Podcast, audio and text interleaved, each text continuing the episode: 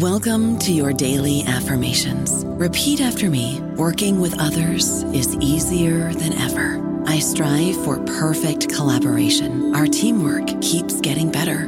Yeah, affirmations are great, but Monday.com can really get you the teamwork you desire. Work together easily and share files, updates, data, and just about anything you want all in one platform. Affirm yes to start or tap the banner to go to Monday.com. Judy was boring. Hello. Then Judy discovered ChumbaCasino.com. It's my little escape. Now Judy's the life of the party. Oh, baby, Mama's bringing home the bacon. Whoa, take it easy, Judy. The Chumba life is for everybody. So go to ChumbaCasino.com and play over 100 casino style games. Join today and play for free for your chance to redeem some serious prizes. ChumbaCasino.com. No purchase necessary. Void where prohibited by law. 18 plus terms and conditions apply. See website for details. Hello, everybody. This is Marshall Poe. I'm the editor of the New Books Network, and I'd like to tell you that we have a new and improved website. It has two new features that we think you'll love. One of them is a vastly improved search engine so that when you type in keywords, you'll get a bunch of episodes really quick. The other is the ability to create a listener account. And in that listener account, you can save episodes for later listening. So you can create a kind of listening list. We think these features are neat and we think you'll enjoy them. Please visit the site today. Welcome to the New Books Network. Welcome to the New Books Network in Genocide Studies. My name's uh, Christopher P. Davey. I'm a visiting assistant professor with the Institute for Genocide and Mass Atrocity Prevention at Binghamton University. And I do want to share with you that our university sits on the ancestral land of the Oneida and Onondaga peoples. And I actually have with me a Binghamton colleague, uh, Shay Rabineau, who is an associate professor of Israel Studies and also the associate director for the Center of Israel Studies and is situated in the Judaic Studies Department of Binghamton University. And Shay also has a PhD in Near Eastern and Judaic Studies from Brandeis University. Welcome, Shay. Thank you, Chris. Good to meet. Good to talk to you here. Thanks very much. So we're going to be talking about your recent book. Uh, it's called "Walking the Land: A History of Israeli Hiking Trails," and this came out this year with Indiana University Press. Uh, so I'm excited to chat with you about the book. Um, I really enjoyed reading it, and I feel like it's such a um, a really interesting topic and sort of approaches the whole context of you know, conflict in history and society in, in the Middle East with a very sort of unique perspective. Yeah, thank you. Uh, so I've got a, some a few things to sort of get us into thinking about the book here, but I wondered if first of all you might be able to introduce yourself, and it'd be helpful for our listeners to know uh, a little bit more about you and your career and how you came to work in Israel studies. Okay, sure. Yeah, so I'm, you know, I'm I like to make it clear usually at the beginning. Uh, I teach a lot on Israel studies and I do Israeli-Palestinian conflict and things like that here at Binghamton University, courses on the history of modern Israel. Um, but I'm neither Jewish nor Israeli, so I'm coming from a rather unique background in Judaic and Israel studies. Um, in the sense that you know I don't have exactly you know a personal connection to these fields, but I guess in other ways it is personal. I grew up in the United States and I'm originally from Indiana. Uh, grew up with uh, a Christian background and grew up reading the Bible and things like that. So, like many people, I became interested in Israel and I guess the Holy Land, yeah, as people sometimes talk about it. You know, when I was when I was young, um, you know, just kind of reading about it in the Bible or seeing maps and things like that. So, um, I guess in that sense, my connection isn't that unusual for you know a lot of Americans kind of have that that sort of background. Um, but when I was an undergrad, I went out to the University of Oklahoma, and I became interested in the Middle East. And I traveled in Morocco for part of a summer, and then I came back and studied Arabic. Then I had the opportunity to travel to Israel, and I saw Israel and some of East Jerusalem and the West Bank, and I thought I would begin studying Hebrew as well. So uh, I really got into the languages of the Middle East and became interested in the cultures. I was a journalism major starting out, ended with an, an English creative writing major. So I was interested in writing about that part of the world and exploring it. Uh, and I ended up getting a job working for a tour operator who ran tours in the summertime uh, in Israel for kind of, you know, Holy Land pilgrimage type things, um, taking tour buses and seeing holy sites, uh, mostly in Christianity and Judaism, some Muslim sites as well.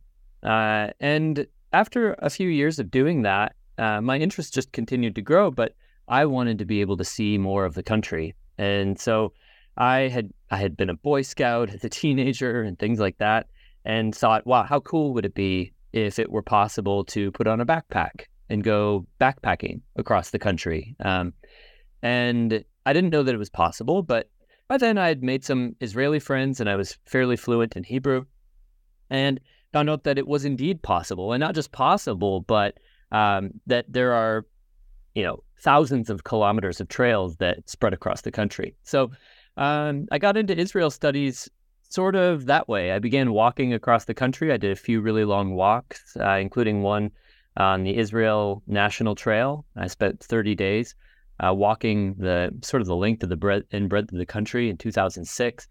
And then over time, I started considering graduate programs and got into the uh, PhD program at Brandeis in Near Eastern and Judaic Studies, where just as I continued studying Israeli and Jewish history, I started to think, wow, those trails that I explored actually could be something worth studying. Uh, so that was kind of where it all began for me. Well, it's quite a you know a fascinating background, right? And you know a very I guess unconventional way of, of getting into a, a given topic. Not a lot of people sort of come in from uh, the field, right, in a non I guess in a relatively non-academic way, which gives you, I think, again, adds to that unique perspective.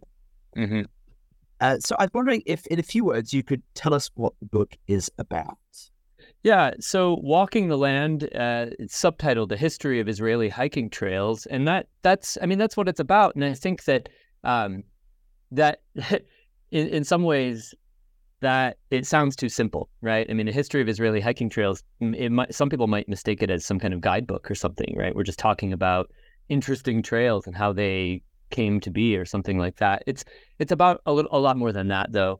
Um, so Israel has this massive hiking trail network, right? About 11,000 kilometers of trails in a country that is around 20,000 square kilometers, I think. So if you kind of do the ratios on that, Israel, for its right kilometer by kilometer, is one of the most densely waymarked countries in the world. So it has more trails for its size than almost anywhere else. Um, that was interesting to me. And as I went and I hiked across the country, I also had the sense that when I walked, people spoke to me in ways that surprised me. I, you know, if I if I were on the the Appalachian Trail in the United States and I met a, a hiker from overseas, I I might say, well, what brought you here or what made you interested in the trail? But I, they wouldn't really have to explain why they were hiking, right? I mean, it's a great way to see America. And there are lots of interesting places and interesting people. So Israelis always seemed surprised that I was out there on the trails. Um, and it wasn't just because the their trail network isn't publicized in English. I mean, that's another interesting thing. There, there's just no English language maps, guidebooks, things like that. Um, and this is a country that gets 3 million tourists per year. So right away, I wondered why uh, so many people come and visit this country from overseas. There's a very active ministry of tourism. I mean, tourism is a huge sector of Israel's economy. And yet, this big network of hiking trails was essentially unpublicized, inaccessible to anyone who doesn't have some fluency in Hebrew. So um, that was kind of where I started. Why did this trail network take shape here in the Middle East? Uh, it's the only one uh, out of all the neighboring countries that really looks the way it does. I suspected that that had to do with Israel's unique history, right? Being born from, you know, Zionism, a movement that largely began in Eastern Europe and, you know, in which Jewish immigrants came to Palestine. So I had a sense that maybe this was something that had been brought from Europe, um, but that was what I wanted to find out. There were no no histories written about it. So um, I wrote about the genesis of this trail network and its spread across the country. But in the process of doing that, I had to go all the way back to the political culture that gave rise to uh, culture of hiking in British Mandate Palestine, in the early state of Israel. And then I had to trace out okay, where did they choose to mark trails? Where did those trails go? How does the spread of trails connect with bigger questions that were being asked at the time, like conquest of territory, uh, national identity. So, as it turns out, uh, to write about hiking trails in Israel is to write about politics, to write about nationalism, to write about personal and national identity, to write about collective memory, uh, and also to write about occupation, expansion into uh, newly conquered Palestinian territories after 1967. So, all of those questions that are so pertinent when we talk about modern Israel um, Zionism, Jewish identity, control over territory and land, what are the boundaries of the state? The hiking trail network dealt with all of those on the ground as it grew. Um, and so that's really, I guess, the big story that I'm telling in the book. Mm-hmm. Yeah. So for listeners who might not be familiar, and you've kind of sketched out a little bit already some of the the themes, you know, these contact points with Zionism and expansion. And tell us a little bit more, just briefly, about sort of the history of how walking trails developed and who are some of the main groups or actors involved in this story.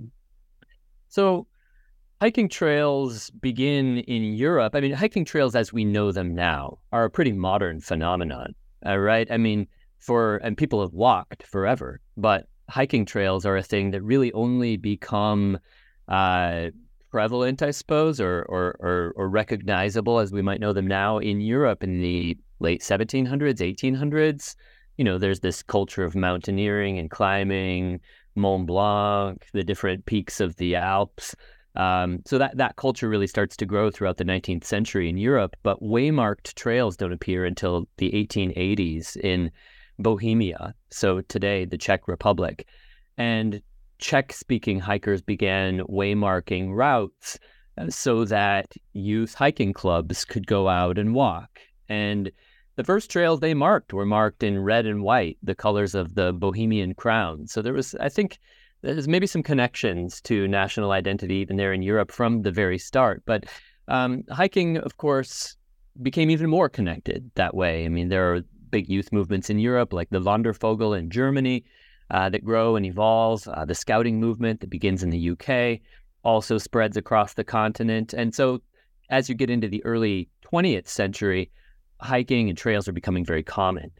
Uh, Zionists in Europe, Jewish nationalists who wanted to build a state in Palestine, began thinking about hiking and trails as ways in which young Jews could reconnect with land uh, in a way that might make them equipped to build a modern state and to uh, once again, I guess they saw themselves as being very unengaged with nature and land and the physical, just the physical world. They wanted to become rooted in the earth. And so there are uh, Jewish philosophers and thinkers like A.D. Gordon, for example, uh, who take this labor Zionist approach to uh, reconnecting with land. So hiking became important for early Zionists who were going to Palestine and Zionists in Europe who were preparing young people to go there. Uh, it's really not until the 1940s, 1930s, and 40s that hiking in in British Mandate Palestine by Jewish hikers starts to become more systematized. Um, I won't try to tell the whole story. I want to keep it brief. But in 1947, a group of you know paramilitary youth hikers uh, from an organization called the Palmach, they begin marking a trail uh, on the very cusp of the United Nations vote to partition Palestine. Uh, and they marked the first trail marked in red and white, very similar to those Czech waymarks that I mentioned earlier. And they essentially kind of import this European system to uh, a mountain on the shores of the Dead Sea. After Israeli statehood, the, trails lie dormant for a little while. Hikers are ranging across the country, wanting to know this territory, know this country, become part of it, make it theirs, and realize their control over it. Um, but it's only after you know a lot of series of hiking accidents uh, that in the 1960s they begin waymarking networks of trails in earnest. But once they start doing that, uh, trails become wildly popular across the country. They spread first from the most far flung border zones where it was really glamorous for young hikers to go and explore. And then they start penetrating inward into the country. So um, I talk about a few figures in the book. Uh, a guy named Yossi Feldman, who starts at a place called En Gedi on the shores of the Dead Sea, builds a trail network, and then passes the reins on to a guy named Ori Dvir, uh, DVIR, if your li- listeners are interested. He becomes the architect of Israel's trail network, going all the way up really until around the year 2000.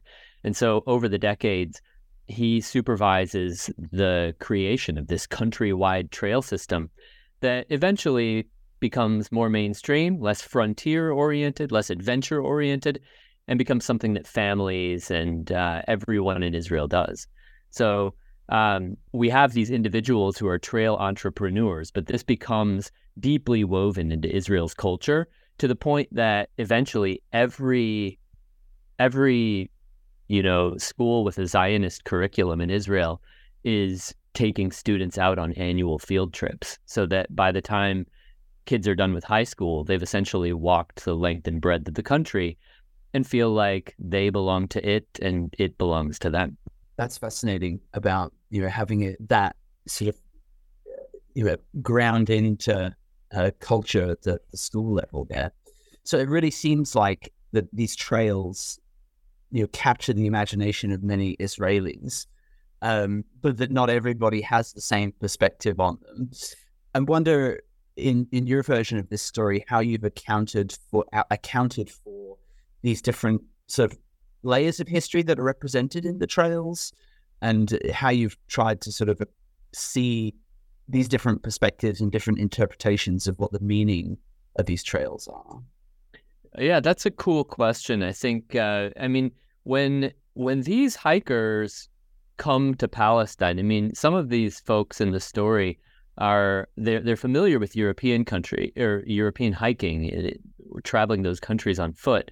When they come to Palestine, many of them in the 1920s and the 1930s, they're obviously encountering a very different place, and it's a place where they've never been. They've imagined it. They've maybe they've read religious texts like the Bible, many of them are secular, but they're engaging with those texts as historical sources and they're picturing things, right? They're picturing all these different Jewish ideas about the land being the land of milk and honey uh, or, or a promised land in ancient times.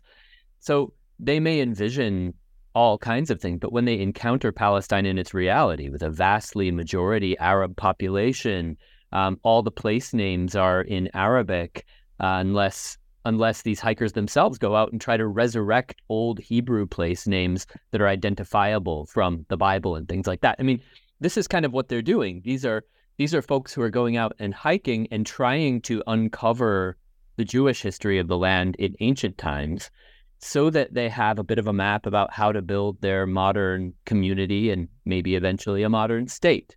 So uh, they're they're really looking for that Jewish layer of things, and so certain sites that are identifiable become like magnets for these youth hikers.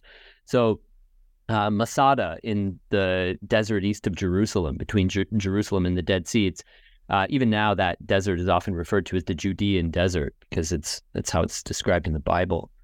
Uh, the Judean desert became really the testing and training ground for these young hikers who wanted to know the land, know their country. Um, and Masada was this ancient fortress. It's for the, for readers or for listeners not familiar. Um, it's a mountaintop fortress that was built by Herod the Great in the first century BCE as uh, kind of a redoubt, uh, like a, a, place where he could retreat in in times of of chaos. But it was also his winter palace. So um, Jewish rebels ended up taking it over during the period of Roman occupation, and they hid out on the mountain. And there's this legendary thing that takes place. The historian Flavius Josephus writes about the 960 some, you know, occupiers of Masada are holding out against the Romans, and when the Romans finally try to take them over, uh, they're about to breach the gates after a month long siege. Uh, the, the Jewish defenders commit suicide, mass suicide, rather than surrender to Rome. Um, that story becomes immortalized in modern times for Hebrew speakers through a poem that's written by a guy named Yitzhak Lamdan. And that really brings Masada back to the forefront of uh, the Zionist imagination, I suppose, the Jews who were interested in coming to Palestine and settling there. So um, Masada became a civil religious pilgrimage destination even before Israel was established as a state. And so if you were a youth hiker, you would uh, be excited by this challenge of uh, getting your gear, getting your equipment, and trekking through this very difficult, dangerous terrain of the Judean desert, right? Overlooking the Dead Sea, the lowest point on earth, navigating these canyons and cliffs, and making it to this ancient site where uh, Jews used to climb uh, the same path that you climb up. I mean, right? It's, it was a way to to connect with what ancient Jews were doing in a very visible and visceral location with ruins still uh, stacked up on top of the mountain, but with no signs, no handrails, right? There's no cable car at that time leading up to the mountain. Um, so these are the layers that they're interested in uncovering. These are the paths they're trying to find.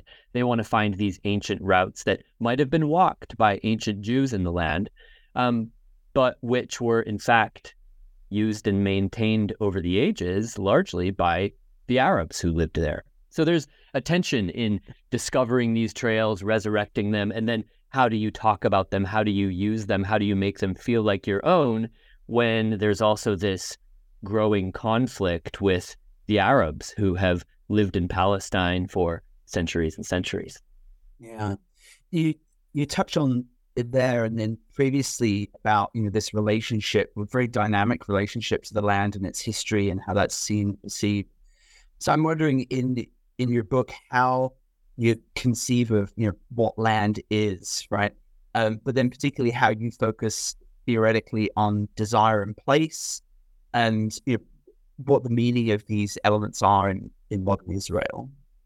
Yeah, I mean, I said at the beginning how when I first hiked these trails in Israel, I had this deep sense that hiking was just a lot more than hiking. I mean, uh, that what I think of as hiking, some maybe just benign interaction with nature or environment, or I'm going out to do something recreational and it's healthy. It's nice for me to be out in the forest. I mean, uh, I I come, we all come to uh, the outdoors or whatever we want to call it, nature, environment, outdoors with our own cultural baggage. I mean, just framing it as nature is something that we can all think about what that really means, right? And what does it mean when we go hike trails? What do what do I don't know Europeans and Americans? What baggage did they bring? Well, it, I had the sense that Israelis have a whole different view of the outdoors, of land, of trails. They these all seemed to have a different significance to them.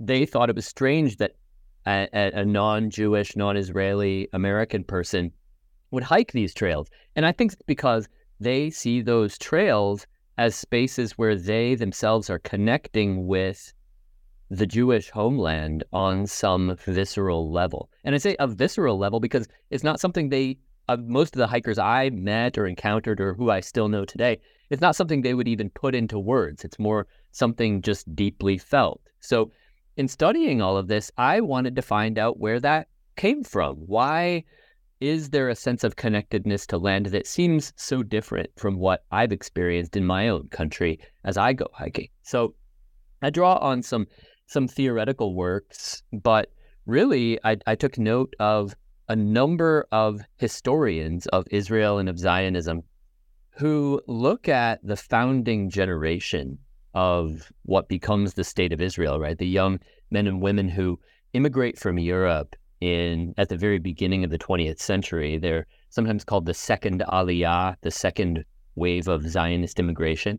They begin arriving between 1904 and 1914 or thereabouts, right up until World War One.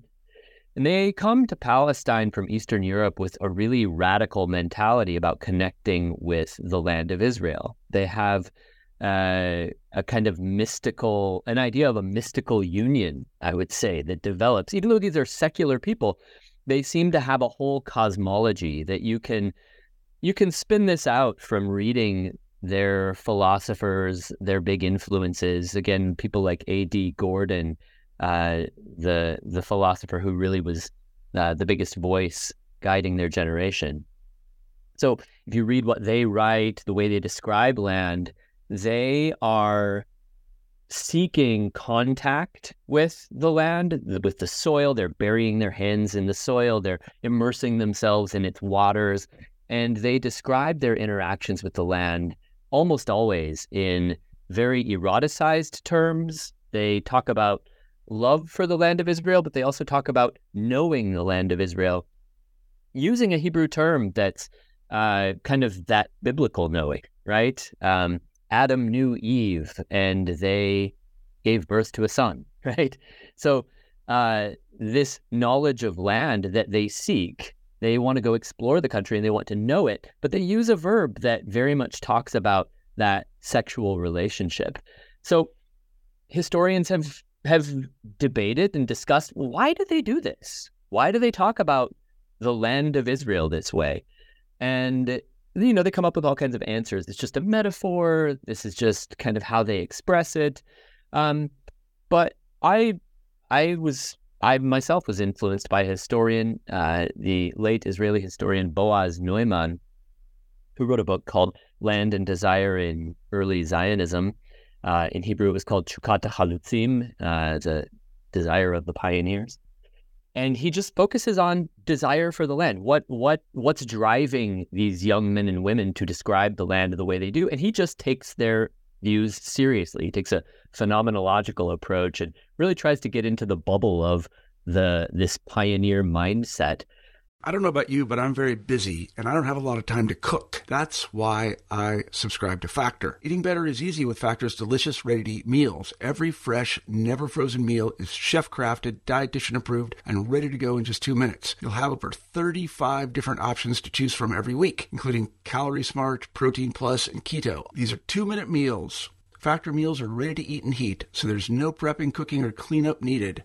They're flexible for your schedule. Get as much or as little as you need by choosing your meals every week. Factor is the perfect solution if you're looking for fast, premium options with no cooking required. Sign up and save. We've done the math, and this is important. Factor is less expensive than takeout, and every meal is dietitian approved to be nutritious and delicious. Head to factormeals.com slash NBN50 and use code NBN50 to get 50% off. That's code NBN50 at factormeals.com slash NBN50 to get 50% off.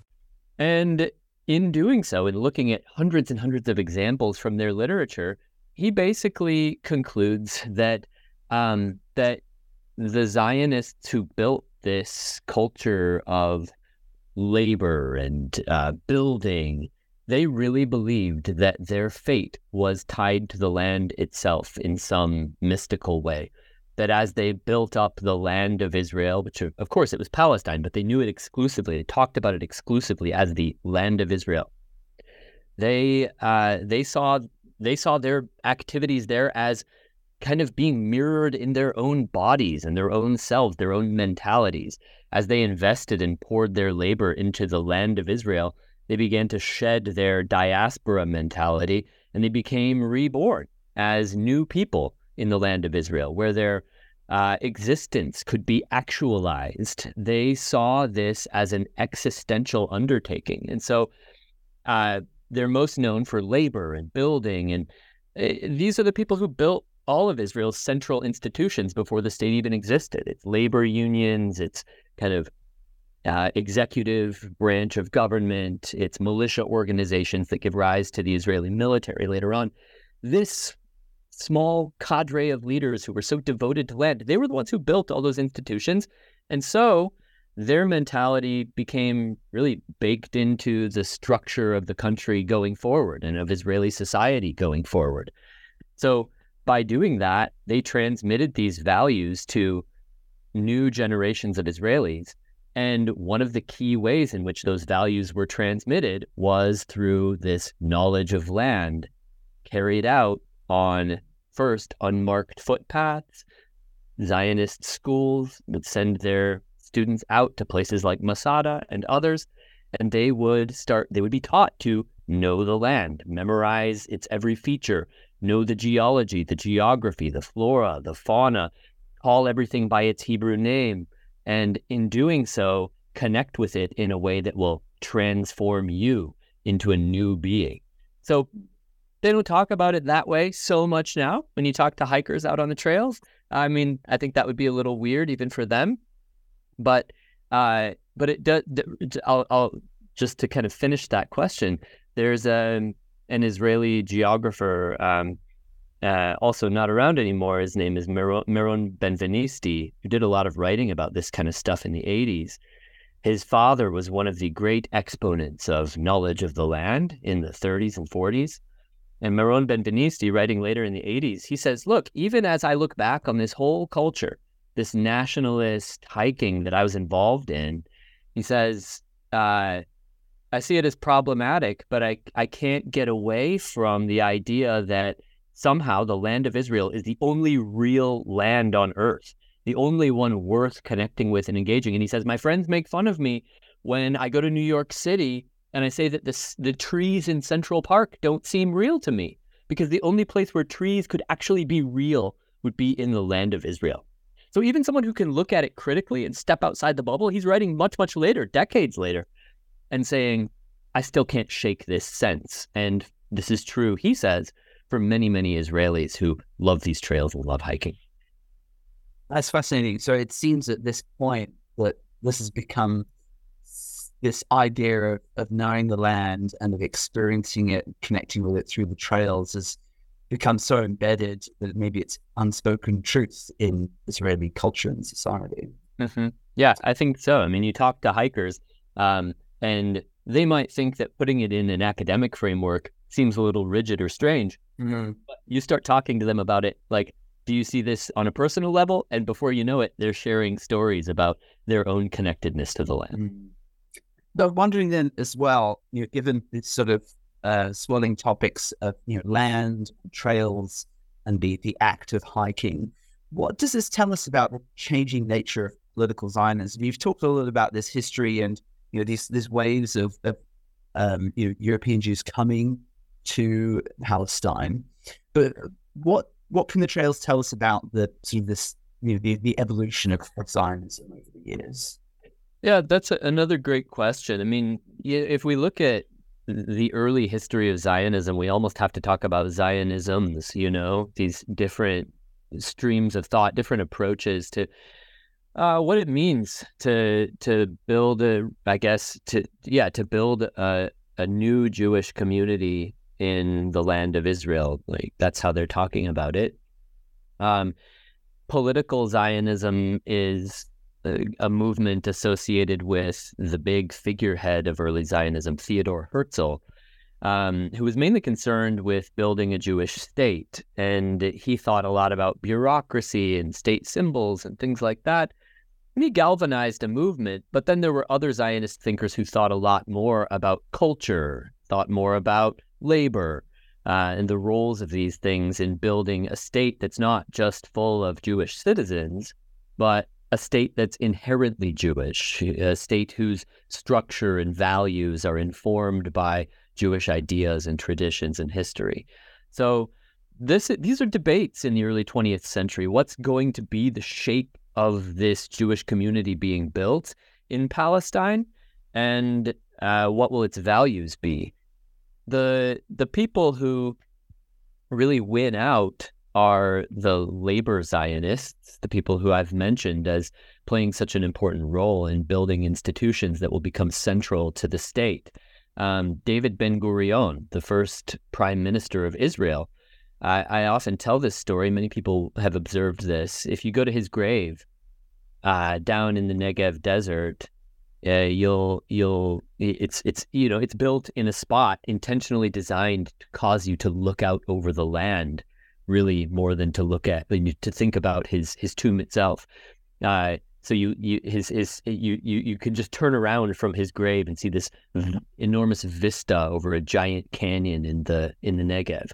Well, that was intentional. This is his connectedness with land. But if you look at the dates on his tombstone, his birth date is given, the date of his death is given, but there's also a third date, 1906, which is the day he first set foot in the land of Israel. So for him, this was, again, a new birth. This was an existential thing. Well, David Ben Gurion was uh, Israel's first prime minister. The political party he built uh, dominated Israeli politics until 1977. So for the first three decades of Israel's existence, the labor Zionists were really running the show. Not until the late 70s that the right wing finally ascends to power. Uh, and then, you know, since then, it's been back and forth. And today, Israeli politics is dominated more by the right wing. But interestingly enough, land and trails and hiking have remained relevant through all of Israel's political shifts. And I think the power of how Jewish Israelis understand land and the power of their engagement with land through hiking has made trails a tool that's useful across the political spectrum. Um, the left wing would use it, I guess. They used it to kind of get the state going, build that sense of connectedness.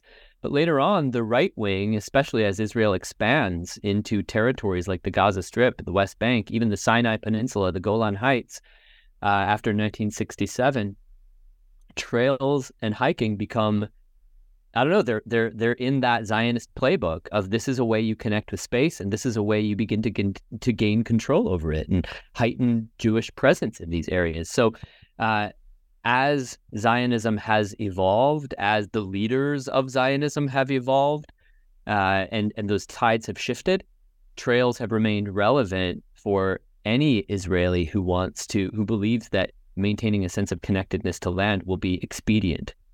So, given the given these sort of political aspects um, that sort of intersect with these trails, if you will, I'm wondering if in your study and your research, you encountered any sort of similar settler colonial projects that oriented around land and hiking, and were these helpful to your perspective, or did they leave you thinking about the difference of these connections in Israel compared to other settler colonial projects? Yeah, I, I had to think about that because um, I mean, there's a whole literature of settler colonialism, uh, which is right different from, I guess, the the the main view of colonialism that most people have. Right? Um, it's a society expanding uh, into new territory and dominating land and taking over land, even uh, through methods that we might think of just kind of everyday things. So uh, these views of land and hiking can certainly fit into those uh, settler colonial paradigms for understanding Zionism and the way it gained control over territory. Um, I did have to compare the spread of Israel's trail network with other trail networks. I mean, I, I really wondered about this. I mean, uh, here we have a European hiking trail system in the middle of the Middle East uh, only recently have neighboring Middle Eastern countries started to have similar things. Um, and I think that's just part of globalization, right? So there's a there's a Lebanon mountain trail, for example, that Lebanese hikers and environmentalists, many of whom I think have had exposure to European trails and American trails and that that that mode of interacting with environment. So they've they've built trails kind of like what you'd recognize in America or Europe. Um, but that's a system that I think just took place because of you know Lebanese kind of in the in the diaspora coming back and building things that they just like from other places. Similarly, there's a Jordan Trail uh, that goes across Jordan. There's Sinai Trail in Egypt. These are all relatively new, really emerging, I guess, in the, in the 2000s. Um, but Israel's system is coming out of early 20th, 20th century Europe. So I did wonder uh, where else do we see hiking trails European style pop up? And many of many places where they pop up are in places where there was a colonial presence. I mean, uh, South Africa is one example. Um, we see them uh, pop up in Asian countries where there was a lot of engagement with uh, the with the United States post World War II, for example. Japan has a huge amount of hiking trails. It's not accurate just to say that those were somehow imported by uh, external occupiers. Many of those trails had been there for for a long time, but only later did they get marked in a more of a European style way.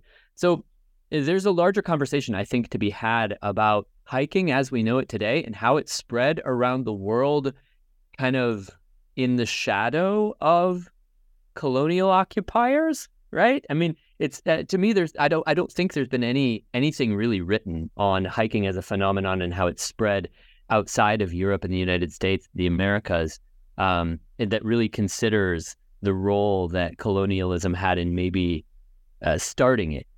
All mm-hmm. that said, it, it, becomes a hybrid phenomenon in most of these places, and so it, it does too, even even in Israel. So um, there is that settler colonial aspect um, where uh, Jewish society is able to use trails to pro- project presence into areas it might not otherwise be able to. Uh, like they're in in more easily accessible areas of Palestine in the 30s. You have Jewish like kibbutzim, like little you know settlements that had been purchased. They're built on purchased land, but they would spread their influence through the countryside by way of hikers. So if they couldn't build roads, if they couldn't uh, have sovereignty over territory, they'd take the next best thing, which would be to project their presence out in the form of their their own citizens, their own residents, I guess. Um, so yeah, there are those there are those things that fit right into the settler colonial paradigm, and then there are mm-hmm. things that once Israel becomes a state later on, uh, the way Israelis hike takes on its own character that's I think a little bit more connected with just I don't know their own identity and and the way the local landscape and, and culture shapes it. So mm, yeah. yeah, so it feels like as you know as, as I was you know, reading through the book that the book the work that you've done itself is quite interdisciplinary. So I wonder if you could tell us in sort of switching gears here and thinking about the how of the book. Um, I wondered how you approached engaging with different disciplines and what some of the challenges were, and if this is a, a common thread in Israeli studies uh, to be interdisciplinary. Yeah, um, the second question is maybe easier to answer. The Israel studies is really it's it's it's a field, it's an area of study. It's not really a single discipline. So if you go to the Association for Israel Studies conference, for example, uh, you'll meet people of all different backgrounds studying Israel in different ways from different perspectives. So, um, so their interdisciplinary approaches, kind of like area studies approaches, are really useful for for understanding modern Israel. Uh, and I would even say Israel Palestine. I mean, it's I think to understand Israel, you have to understand its history as Palestine, of course, but you also have to understand its connection with the occupied territories. I mean, they've become so interwoven. Um, so even just just the boundaries of what we mean by Israel studies have to be somewhat flexible because we have to understand that uh, there's a there's a kind of a diaspora of Israelis living around the world that has an influence on what Israel is today. There's also these territories like the West Bank, the Gaza Strip, Golan Heights, in which Israel has differing levels of influence and control. Uh, there's the Sinai Peninsula that was occupied by Israel for for a long time, right, for more than a decade. So um, yeah, Israel studies is inherently an interdisciplinary thing. Um, my work, I, I, I'm a historian, but this work is deeply geographic. I'm using a lot of maps. I'm trying to track the spread of these hiking trails across uh, varied terrains and very just geographic uh, areas in Israel. So geography is is a big part. I had to delve into the literature of human geography, uh, cultural geography, to think about the way uh, societies are interacting with territory and using these different tools. Politics is obviously a huge part of this. Um, that as you get into the, all these political debates over the future of different territories, there are big arguments. I mean, should Israeli, so, you know, in the 1990s, when Israel and the Palestinians are talking about peace through the Oslo Accords, uh, there are big questions. Should Israelis hike at all in the West Bank? Should they be marking trails in the West Bank? Should they be erasing their own trails in the West Bank?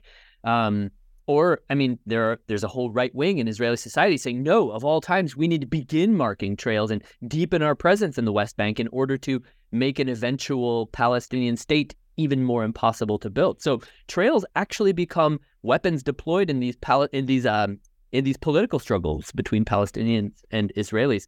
So uh, digging into that uh, was important as well. So it is a very interdisciplinary work. I found myself in telling the story of trails, uh, sometimes thinking, having to think more of maybe the way a journalist would write a book about this, um, doing field visits and interviews and going and seeing these places on my own. And I think even farther down to to to the roots of this, my own experiences on trails informed me a lot. I mean, when I found out about the first trail that was marked in 1947 on the shores of the Dead Sea along this route to Masada that Jewish hikers thought was so important to preserve and that was so dangerous, they believed it needed to be the first trail marked. I thought, well, man, I have to go out there. You know, I, I've got to see what this is like. And I, I climbed it in the daytime. I climbed it in the moonlight. I tried to just get a sense of why this place mattered so much. People had died there, had fallen from cliffs. I wanted, if I was going to write about this and and argue that it had existential importance for people at the time, I had to go out and get a sense of its existence and what it feels like to be there. So, uh, yeah, I did my best to to really kind of get this from every dimension. Mm. So, uh, the, yeah, it's really interesting again to hear about right this this kind of level of engagement, right, with with the field, right, and trying to understand both through your own physical walking, but then through talking with others, right, what the meaning of you know all these intersections are. So, just to kind of shift again a little bit more, um, given sort of the role of violent conflict in the early development of the trails, um, and just sort of conflict more broadly, is there any or are there any contemporary connections with the ongoing conflict in Israel Palestine with the existence of trails more recently? And I think that trails are one of those things that you're not going to hear so much about when we're discussing issues between Israelis and Palestinians, when we're discussing about, you know, right, the future of the Israeli state, a Palestinian state, uh, Hamas in Gaza, the, the Fatah in the West Bank trails don't come up much in the converse in the conversation. Uh, nevertheless, um, yeah, I think trails tell us what's at stake for both sides, right? The, the trails become a lens into understanding the meaning of the land for mainly for Israelis, right? I'm I'm writing mainly from the Israeli perspective, but the idea of walking the land, walking land, is extremely important for Palestinians too. So uh, uh, whole books need to be written on this. Some great books have been written on it. Uh, one of my favorite books is a book called Palestinian Walks by Raja Shehadeh. Um, and so that's that's kind of a bit of a starting point, I suppose, for understanding the other side of this, which which needs to be told and understood. But since this is the side I've focused on in the book, um, I can point to some examples of of where trails suddenly appear uh, in in these discussions of territorial control and even conflict. In 2010, I believe, uh, Prime Minister Benjamin Netanyahu, who was prime minister then, is prime minister now, uh, spoke at a national security conference, a very important one at a place called IDC Herzliya, uh, a university near um, near Tel Aviv. And uh, it, it, had become a tradition for the prime minister to give an annual national security speech at this conference. And so I think it was the fourth annual Herzliya conference. Netanyahu takes the takes the podium, and everyone's expecting him to talk about. Uh, I mean, who knows? Hezbollah in Lebanon, the Iranian nuclear program, um, and he begins talking about hiking trails. He baffles his international audience by saying that Jewish youth in the state of Israel are losing their attachment to Zionism. They're losing the sense of why there needed to be a Jewish homeland and a Jewish state. And only through resurrecting their connection with Zionism would it be possible to have a new generation passionate about the state and able to defend it and face its coming challenges. So I think the audience was with him up to that point. And then he says, here's the solution hiking trails. And he puts a map on the screen of all these routes that he thinks need to be developed and historical sites, this constellation of historical sites connected by trails, and saying, look, Israel has a national trail, but it doesn't go to the right places. And we need to build new national trails that will. And it was a remarkable speech to me because here he was speaking out of his own inherited connection to land through walking in trails. And he was speaking almost the way he would speak to a local Israeli audience who wasn't baffled. They weren't baffled by what he was saying. They understood perfectly the connection he was making, but the internationals didn't understand it at all. Um, so, in in the context of conflict, you do start to get people saying uh, trails could be a solution. Um, one other brief example I'll give is that there again, Israel's national trail. Uh, it's called Shvil Israel. It's just literally called the Israel Trail. It was marked in the 80s and 90s, and came to be viewed as an articulation of what Israel was. It wasn't just a showcase of the most beautiful places, but the moment somebody said we're going to mark a trail that goes all the way across the country and it's going to be called the Israel Trail, hikers, commentators, members of Israel's parliament all began weighing in on where this trail should go because there was this, this implicit understanding that the identity of the trail was somehow connected to the identity of Israelis themselves um, and would maybe define their identities going forward. Again, I mean, think about what's at stake there. So uh, when the trail was unveiled, it didn't go to the West Bank at all. It didn't go to Jerusalem. It didn't go to Masada. It didn't go to the Golan Heights. All these places where you might think, I guess, nationalists might want trails to represent control over contested territory or kind of gin up this sense of uh, old school Zionist nationalism at a place like Masada. Those are all left off of the route. So 2016, 2017, the, there were many other movements like this, but in, around that time, there was a strong movement to build the Eastern Israel Trail, which would be an intentional effort to make an alternative route that ran right through the West Bank and would give Israeli hikers the opportunity to walk that section rather than the section that just runs through pre 1967 Israel. So, yeah, I mean, during times when nationalist sentiments are high, you get conversations about what trails are actually doing to foster a sense of, you know, uh, identification with land. Mm-hmm. So I would say, uh, if if if anyone anyone who reads my book, I would hope gets a sense of the depth to which this feeling of needing to be rooted in territory, needing to be rooted in the land of Israel, still plays a role in Israeli discussions. And so when we listen to people talking about what's going on uh, right now at the time of this recording between uh, Israel and Hamas in Gaza, when it's being described as an existential conflict for Israel, I don't think they're just talking in strategic national security terms. They're also talking about something that runs a lot deeper on a visceral and existential level for them. Mm. Well, thank you for bringing us into the present there. Uh, so, uh, just to round off our time together, I had a couple of last questions for you, uh, particularly for you, wondering what you're working on now or something you anticipate working on in the future, either connected to the book or something completely different, perhaps? Yeah, my last, uh, the my my most recent project uh, involves uh, something that began in the research for this book for Walking the Land. Uh, a group of Jewish hikers in 1934 set out to circle the Dead Sea on foot, and for them, it was this. I think it was embedded in that nationalist idea going and exploring and even crossing boundaries and doing it because they felt that they had the right to do it. Um, and because they wanted to understand the Dead Sea, they wanted to know the land and its geography. And so they did. These guys walked around it in 1934.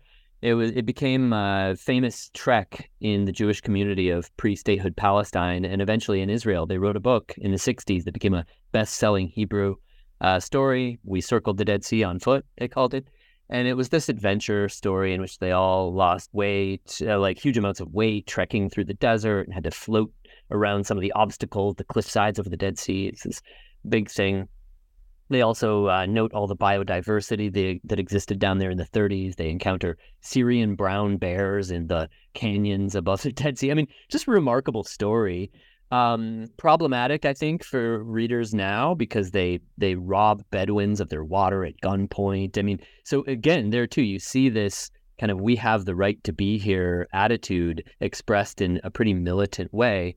They certainly weren't improving Jewish-Arab relations in the 1930s down there near the Dead Sea. Um, but I became interested in that trek more as a. Um, they claimed to have been the first people in recorded history ever to walk around the Dead Sea in an uninterrupted circle.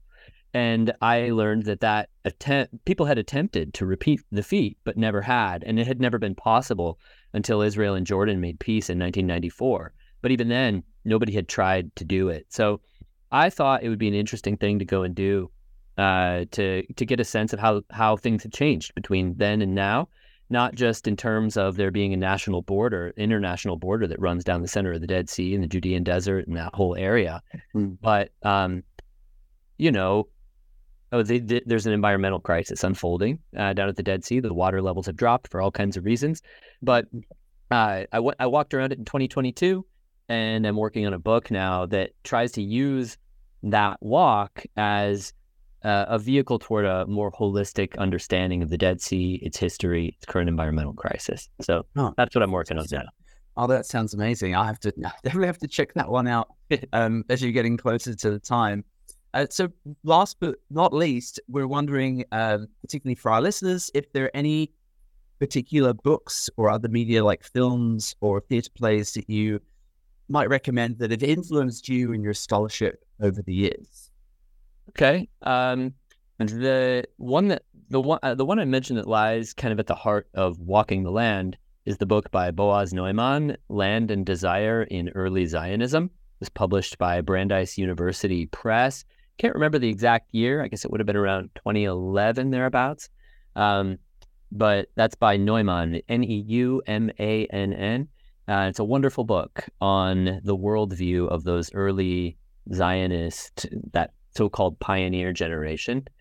And then uh, more contemporary work is a great novel by one of Israel's most revered writers, David Grossman. Grossman. Uh, uh, he wrote a book called "To the End of the Land." That was the English transit translation. I think it was from 2010, and it's a beautiful story about a woman who fears that her son has been killed in war and does not want to receive the notification that it has happened. And so she sets out on a hike of the Israel National Trail along with her best friend. And uh, some people have called this just one of the one of the greatest Hebrew novels ever written. It's this amazing exploration of what it means to be Israeli. To me, it's significant that David Grossman chose to do this to to set his novel on the Israel National Trail, and the the the actual story of the novel is maybe even more remarkable. Grossman himself was a vocal critic of Israel's ground invasion of Lebanon during the 2006 war with Hezbollah. Uh, and during that month-long campaign, Grossman was one of the voices in the wilderness, you know, calling for a ceasefire. And his own son was serving in Israel's military in Lebanon. And on the very last day of the war, I believe the ceasefire had been agreed upon but had not yet gone into effect. His son was killed at the very final moment of the war. And that was what was going on for David Grossman while he was writing this book. And he himself went out onto the Israel National Trail in an effort to process these personal and national crises. Mm. And this novel is the outgrowth of that. So I would recommend that to your readers who just want to understand the way this plays out even in recent times for Israelis. Yeah, fantastic. And it again speaks to the right, and use that word again, right? The intersections of the past and the present with the, the hiking trails trails. Yeah. Well, thanks very much, Shay, for your time and for sharing your book with us again. Um, I've been speaking to Shay Rabineau about Walking the Land, History of Israeli Hiking Trails, and it was published this year by uh, Indiana University Press. So thanks again and um, join us next time.